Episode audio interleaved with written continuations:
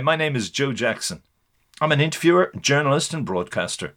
And for the first decade of this century, I did for the Irish radio station RTE Radio 1 a music series titled Under the Influence. Sadly, that title was subsequently used, be it stolen consciously or otherwise, for a similar MTV show. So now, after revisiting the master tapes of those old interviews, I've decided to turn the best into a podcast series called The Music That Made Me. I may even add the subtitle Made Me Want to Make Music. Either way, what follows is one of those shows, minus music, which for copyright reasons I can't include. Some of the full shows and many of my other radio programs are available on mixcloud.com. And if you want to read any articles that arose out of these interviews, you can check out joejacksoninterviewer.com. Enjoy the show. Okay, now you, did you get the facts on what the show is about? The radio show is. Yeah, you got that. So yeah. you see where it's kind of coming from. Yeah. So you can kind of, uh, I'll dub in the music when I get back home, and I know you kind of.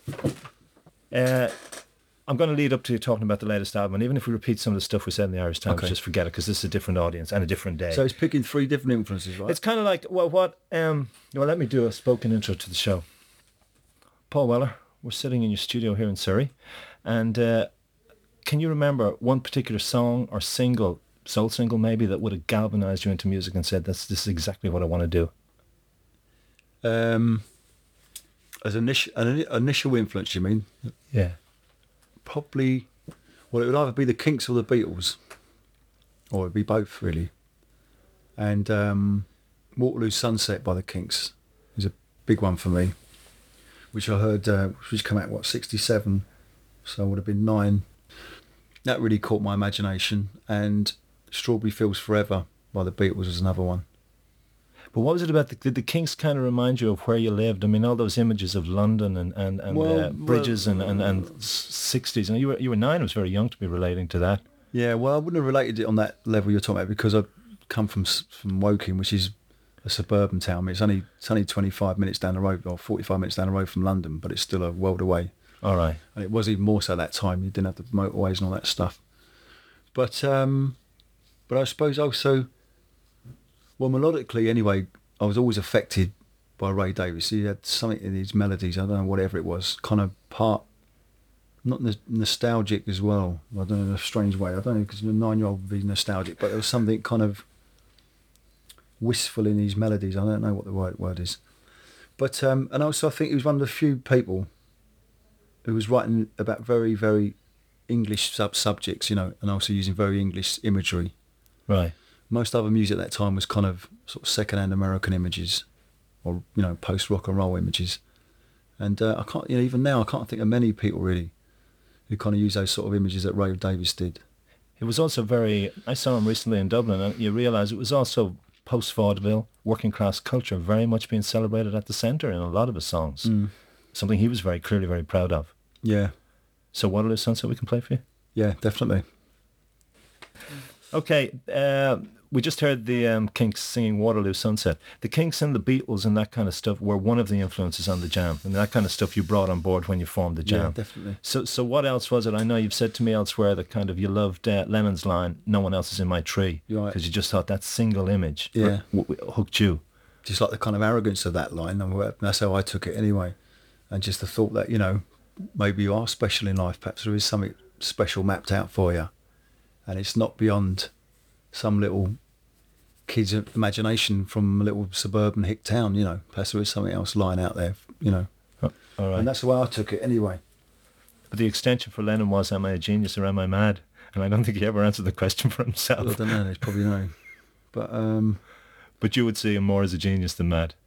Uh, I don't know about a genius. I don't know what it entails to be a genius. What you know, I mean, his other quote was that if there's such a thing as as, as a genius, you know, whether they exist or not, then I probably am one. Yeah. something like that. Yeah, yeah. Uh, But when you when, when you then got to study or listen to not study because you, you'd say you kind of more you absorbed it, the songs of the Beatles, Lennon and McCartney. Did you have a more of a tilt towards John? Would it have been more John than Paul, or both together? I loved them both at the time. You know, I was a huge, huge Beatle fan. Um, I think probably Lennon's stuff is a bit more enduring. You know, probably go back to his stuff more to be honest. But um, I loved all the four, Fab Four, you know. All right. But you also came of age as a teenager when Lennon brought out, we'd say, his solo albums, The Primal Yeah. Therapy and Imagine. Yeah, And so stuff like. Yeah. And you got them at the time. Would you have got them like? Yeah. So how would something like The Primal Therapy with Working Class Hero and and How, or not How is on Imagine, those kind of really stark lyrics, would they have really hit you? Um, I don't know if I've been old enough to sort of take them on fully, you know, but I still, I still like to, I still like working class hero. I mean, it probably sounds a bit cliche these days, really, but um, keep your dope with with religion, sex, and TV. That's still pretty relevant, I'd say. You know, Yeah. Yeah. I think TV is the opium of the masses, or one of them anyway. But um, yeah, I relate to a lot of it. So if I you think, want, I think you know, I mean, I was probably a bit too young to sort of fully cop a lot of it. But if you if I was to play a Beatles or a Lennon track, what would you like to hear? I'd like to hear "Love Is" off um, off the first song of the Plastic Ono Band. Very plaintive, very beautiful song. It's a beautiful it? song, Very fantastic simple. song, and there's a great version as well. There's a demo version they put on that box set recently. Oh, the blue box set. yeah, All right. Okay. Do you want to hear that? I'd that love to hear version. that. I'd love the to hear that acoustic version. yeah, Okay. Yeah, It's great. There's some really astounding stuff on him in the Yeah. studio getting crazy at Phil Spector and all that stuff. yeah. Some, of it- yeah, some of it I to hear to be honest with you. Some of it goes All too right. far, you know. Because it goes. You don't need to know that about Well, the it's just sessions. the only thing I've got problem I have with a lot of box sets is you've got like fucking eighty or ninety tracks to plough through or something. You know, I used to like the days when you just had an album to play. You know, an A and B side. or better still, a single. Yeah, well, Okay. Uh, so we're coming out of uh, John Lennon's "Love Is." And who else from around there? Was there anyone else around that area? Mostly was it Ray Davies and Lennon and McCartney who would have been the primary As writers, yeah. And then later on, I guess Smokey Robinson. I thought um, I thought he was a great writer and a great lyricist, and uh, it was kind of like um, almost like taking doo wop but evolving it, um, you know, a thousand times or something, and just kind of um, you know intellectualizing a lot of it in some ways. It was still kind of like boy meets girl kind of lyrics, but the way Smokey took some of those images and those kind of I don't know what you call them, but when he I don't know about this, but you have to cut, cut this bit. That's okay. That's okay. No, but about Smokey, because I mean, it's not. Uh, it's an interesting choice because Bob Dylan was once asked who was the greatest poet in songwriting, and he said Smokey Robinson. America's greatest living poet. Yeah, didn't he say that about Smokey? And it's not. He doesn't always get hauled into these kind of examinations of great songwriters No, at that level. though. I mean, just little simple lines for me, like uh, in the song "The Way You Do the Things You Do," which the Temptations did. There's a great line that says, "The way you stole my heart, you could have been a cool crook." I mean, that's Yeah. a fantastic line. Yeah, yeah. Baby, you're so smart, you could have been a school book. I mean, whatever those called juxtapositions are they? I don't know. You're the, Uh, you're the yeah, writer, I- mate. Yeah, they are juxtapositions. but of, whatever they're uh, called, yeah. anyway, they're clever. And, uh-huh. bit, and also with the voice, because you listen to a lot of soul. You, li- but you were saying, I know you said at one point that before you redefined yourself in the '90s, you would not have listened to music by people with beards. Right. It was that kind of thing. Right. Crosby, Stills, and Nash, and the, the Van Morrisons were not your ilk. No. you were re- you were a real I soul was kid. up, yeah, because I was, and in my school when I was at that sort of teenage, you know, 13, 14 or whatever, you're either a skinhead or a suede head, or you were sort of like a long hair, dark side of the moon kid, you know. And, you know, never the twain shall meet. And it was, for us, it was just all Motown, soul, Stax, reggae, and that was it. We didn't right. listen to any progressive rock or geezers with long hair or beards. it's very blinkered, you know. It was, yeah. No, but you found in time then you needed to shake that off, and Yeah, it helped now- redefine who you became. Well, no, it just it just opened up the joys of all music, you know, which is a great thing, and uh, and not to be um, you know, not to be blinkered about it, and just you know, I like, but the only criterion is just whatever's good, I want to hear it, you know, whatever whatever you got out there, and, it's, and if it's good and I should hear it, then I want to hear it. So do you want to hear the way you do the things you do? I certainly do.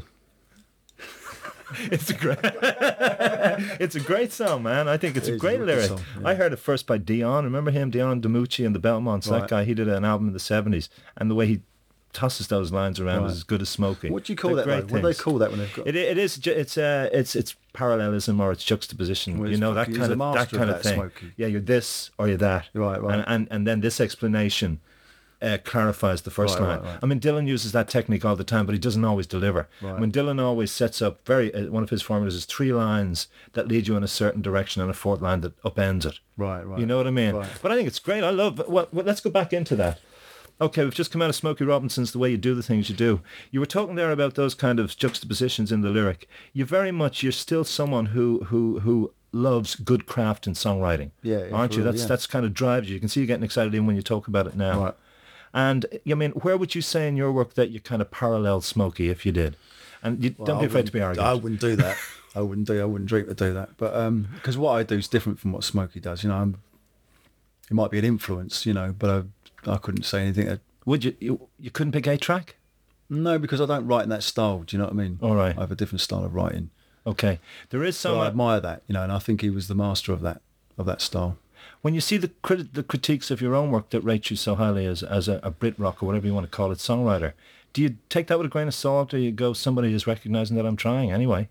From a from what kind of from what source you mean? From the from a paper review? Yeah. You, you- I get more from you know from the person in the street. To be honest, you know that they're the ones who shell out their hard earned cash and buy the records or come to a gig. It means more to me. if one of the if, if a fan comes up and says, Yeah, "I get it," yeah, that kind of stuff. of course, yeah. And um, moving on from Smokey Robinson, who would have when you when you went into the kind of, uh, I mean, with the jam and stuff like that, it would have been Punk the Who and looking back and updating that stuff. Pete Townshend, yeah, Yeah. and he's um, you know, for me, right with Pete Townshend, he, I thought he said more in three and a half minutes or three minutes with substitute than he ever said in Tommy All right. or any of those concept albums for me. I thought it was just so brilliant. I mean, the fact he was only 19 when he wrote Substitute is just, I think it's quite mind boggling. And the whole kind of imagery in Substitute is fantastic to me. Yeah, what is it about that lyric you think we look pretty good together and all that? Yeah, just the, um, you know, we'll just read out the whole set of lyrics and, you know, it's in there. I don't. I mean, it's not something that I say I have to relate to on a personal level. I just think it's kind of, I hadn't, I, I personally hadn't heard im- imagery in songs like that before, you know. And I kind of came to The Who a lot later as well. I don't remember them in the 60s.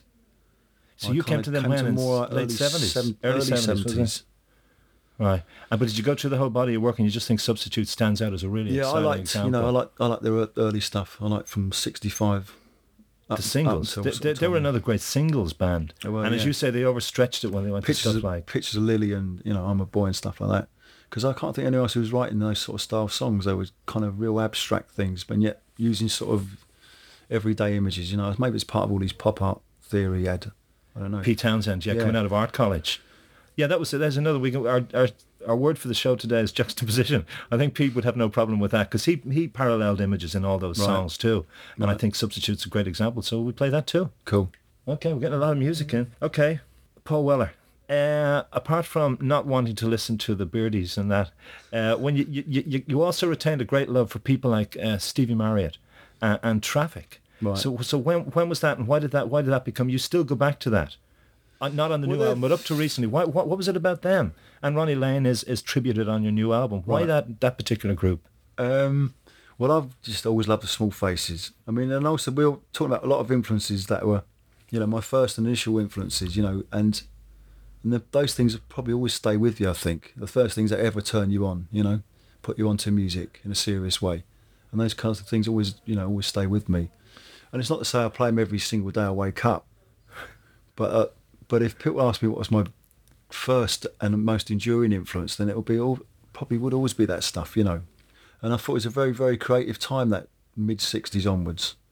And uh, the Small Faces I you know particularly love because there were f- four geezers, four three geezers from the East End and one from Hounslow, who um, you know kind of never pretended to be anything other than that, and yet were still striving to get better and make something different and do something different in music. And also the whole imagery as well. You know, I loved all the clothes and the haircuts and all that stuff, and I still do. And I like the fact that they, you know, these four young Londoners trying to sound like Booker T and the MGs, but coming up with something uh, something else in the process. And Yeah, the Soul Stew. yeah, But they also they didn't they kind of fracture it when they went for some of the concept albums, you know, the Nut Yeah, Gone Flake big- or whatever. You I'm know not what a I big mean? lover of concept albums yeah. anyway. you And I think they kind of again when they were at their great singles, it was it was classic Small Faces. Yeah, fantastic. And And what- Here what- Come the Nice and stuff like that, and Itchycoo Park, and you know, like you say, just great singles, really. And what what more than any other one would you really think? God, I can listen to that time and again, and I'll never tire of it. Tin Soldier for me. Yeah, it's one of the greatest love songs I've ever heard. do you? Yeah. I know. I I must be missing. I never thought of that. Why? What is it about the lyric? Uh, it's when S- Steve Marriott was trying to win over his, what would be his first, was going to be his first wife. And I think it was the song that done it for her. Yeah. And she finally consented after she heard that. Who was there? Her name was Jenny, I'm not too sure actually. I should know this. Been a s- Okay. train spot. So this was you are a train spotter on it. So this was his open Valentine tour. Yeah, by all accounts, yeah. I've heard, I've seen a quote anyway by Steve Marriott saying that. Have you ever used a song that way? No, I haven't actually. Have you not? I don't know if I've got it in me to do that. You know, An open Valentine. I've always had. Um, you know, I think it's very, very hard to write a great love song, and I'd love to be able to do it. Mine have always got a slight um, hesitancy about them. You know, kind of gets to a point, but then I look. There's always a little dark corner in them, which is I don't know. Which is what you, you're you're afraid to go that further Perhaps distance it is, yeah. to to just rip open the heart, Yeah, like a soul singer might or Smokey would yes, have. yeah, uh, but it's also just finding the right images or you know using the right words without being corny as well. It's a very hard thing to do. without sounding twee. Yeah, All right, but you did admire listening to soul stuff. I mean, the, the emotion oh, and the yeah. open emotion in some of that soul stuff would t- still tear, tears your heart out. fantastic. Yeah, you know Darrell Banks, "Beautiful Yeah. Feeling." You ever heard Yeah, that song? yeah. That's a fantastic love song. You know. But you also, I mean, people do say that you you can you can whatever about the lyrics if you don't go the extra distance. That when you sing, you go there. Right. Would you would you agree with that? You know, you're not you don't pull back from emotion when you're singing. No, not at all. No. All right, it's just No, I'm you, talking you- about just in the yeah, actual- the lyric Yeah, going that extra distance. So so I suppose Tin Soldier we better play. definitely. Yeah. Okay, well, we also we, both of us will send this out secretly to some woman out there. okay, this is going very well. Okay, uh, yeah, I can go straight into talking about the new album. Is there any? Do you you can sing a song or play guitar or do anything a lick? If I asked you just to play a bit from a song, just because we are in a studio and it seems like let's tap into that. You know what I mean? Can't get a guitar. Great. Okay. Uh, Paul Weller, we've talked we've talked about kind of musical influences, but the, the, and you all, you were just talking there about we are talking about the nature of love songs, but on on the new album you kind of you have set out to celebrate love, to celebrate life, to ce- celebrate uh, changes in your personal life after a marriage breakup, and there's a there's a song to your daughter. So there are those kind of emotional influences, but you don't like songs being reduced to that s- to slabs yeah, of I'm autobiography. making an album just you know trying to rectify what I- you know me breaking up with my wife or something. You know, I mean, it doesn't. You know, I wouldn't work like that. Even if there is a song, as you have said, which is a gesture yeah, back yeah, towards one her. song, but it wouldn't be a wouldn't be a basis for a whole album. You know. Right. Okay. But it is kind of reflecting those changes in your life. The new one is lighter, and it's Yeah. and as you say, it's focusing and also colour, a place that I wanted to get to as well, and take people with me as well. which is what which is what that Which cel- is, you know, celebrate. Yeah, and like we said before, like the place of light and colour and you know, joy. All right, and it even has a kind of Brendan Behan influence, or aspiring towards Brendan Behan, Yeah. Well, yeah. which is Which is uh, there is no drinking after you're dead. All right. Okay, I just imagine him pissed up in a pub in New York or something singing it. You know, that's what that was the image in my mind. that was that was the feeling you got. yeah. Okay, you did say too that you write better when you're pissed off. Right. Hasn't that always been a thing about you? So that. this is another part of that how to write a love song when I'm not pissed off. Yeah. You know? That's a very difficult thing to do. Yeah. But but the pissed off, the anger and the rage goes back to kind of You just jam got- and forward. Well, you just got more use of images when you're that, you know, in those darker songs. You know, the the wider wider range of images to use. I think, and I think there's some ways they're easier to write. All right. Okay, because they're an outburst. I don't know, whatever it is. I just you just seem to have more. You know, the imagery is just much much wider. That I don't know if it's you know it's not necessarily a good enough reason to write those songs, All right. but they're just easier to write, I guess.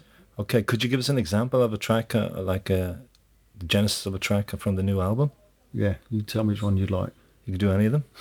You you play? No, I'd like yeah. Time Temperance, Loveless. I'd like. I mean, obviously, whatever one's more that work at a more acoustic level. Uh, You could, if you want to do a bit of the Behan one. No, uh, that'd be difficult. I'll need a capo for that Okay, and a guitar alright. roadie. do you? okay, Requires certain tuning. That. okay. So talk, talk us into this. You know, you, you, you tune us in. You know, it's up to well, it's up to you. Whatever any track you, you feel would kind of represent truthfully the new album. Right, um, that's hard for me to say because they all do in a sense. And they're all different little facets of it. But um, I think I'll play your Sweet Pea in that case. That would sum it up for me. That's all right. Okay. Sweet Pea, My Sweet Pea, which I wrote for my daughter. And uh, in some ways, I think the sort of sentiments in the song she probably won't really get until she's got her own kids or she's grown up. And I like the idea that this song goes on and on and on. And it's in, has some enduring quality about it. There's a line in it which says, uh, sometimes, just maybe sometimes, look back on these times and smile and have the grace to know what you have seen, which is, uh, you know, you're not, you know, you're not fully aware of what's what you're going through as a child, you know.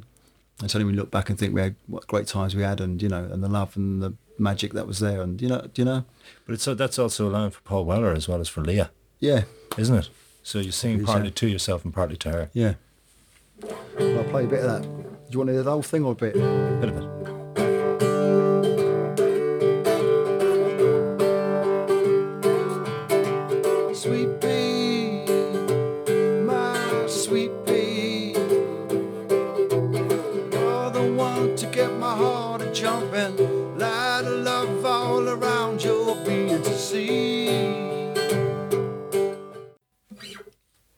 Okay, thank you very much. Sweet Pea reminded me of a Manfred Mann song. Wasn't there a Manfred Mann single called that? Sweet Pea was an instrumental. The instrumental one. Remember that, wasn't it? I do, yeah, it's a B-side. Wasn't it great? What was the B-side? One of the good ones. Of uh, yeah. Blue Label, You're the Train Spotter. yeah. Um, Can't maybe, remember either. I, I had uh, it. Mighty like- Quinn. Well, I don't know. Could have been, yeah, it was around that time. Okay, if you, I know you, uh, let me go back on one last question to get out. I really like that song as an acoustic version too. The way This- you just yeah. did it. Yeah. Right. Um, Paul, you, you jumped back earlier when I kind of tried to compare you or asked you where like you, you, you matched um, Smokey. Right. Okay, but if there was somewhere in, in the body of your work, anywhere, anywhere where you can just go, I got it right. Not comparing yourself to any of the greats, but you just can put that on like you put on the way you do the things you do on Sugo. Weller, you got it there. Uh, well, I'd say Wildwood, the actual track Wildwood. The song Wildwood, why? Um, because it kind of wrote itself, and I think they're always special, them songs. And I didn't have to sit and deliberate about any of it. It just came. And I just uh, sat around in hotel rooms. I was on tour for a lot that year, the year before I wrote that, that album. And um, once I had that chord sequence, the words just came, and it was just a question of editing, really, after that. All right. And you still get joy when you sing it? Yeah, I do, yeah. Yeah. and uh, it's very much uh, a folk song as well in the real sense of the word. And I've been at gigs, notably one I can think of anyway, up in, when I was up in Glasgow in Barrowlands, where the whole audience sang it, and it was just almost terrifying, but in a beautiful way, you know. All right. Okay. That point, because you have talked, you've talked with me about that. That in all, a lot of the gigs you do, what you are looking for, the once in a while where you Yeah, transcend everything, ones. and there's magic. Yeah, So that was one of those nights, I presume. Definitely. Are you going to sing uh, that at the Witnness Festival? Uh, hopefully, yeah. We've Okay, we, don't, we don't want to impose it on No, you. it's just that we've only got an hour, so it's like get on, boys, and you know, get off. So, well, hopefully we'll do that one. Yeah. And if I if I close the show with that song, would that seem like a good way to wrap it up for you after talking about all these influences? Yeah, definitely. If we played the the recorded version, Yeah. Paul Weller, thank you very much. Pleasure. Okay, that was good. Takes, all its, it takes its own turn. Yeah, don't you think? I hope so. Yeah. I know, You I- sounded right. Hi, Joe Jackson here again. Thank you for listening to this edition of the Joe Jackson Interviews podcast. More can be heard, as I said, at joejacksoninterviewer.com.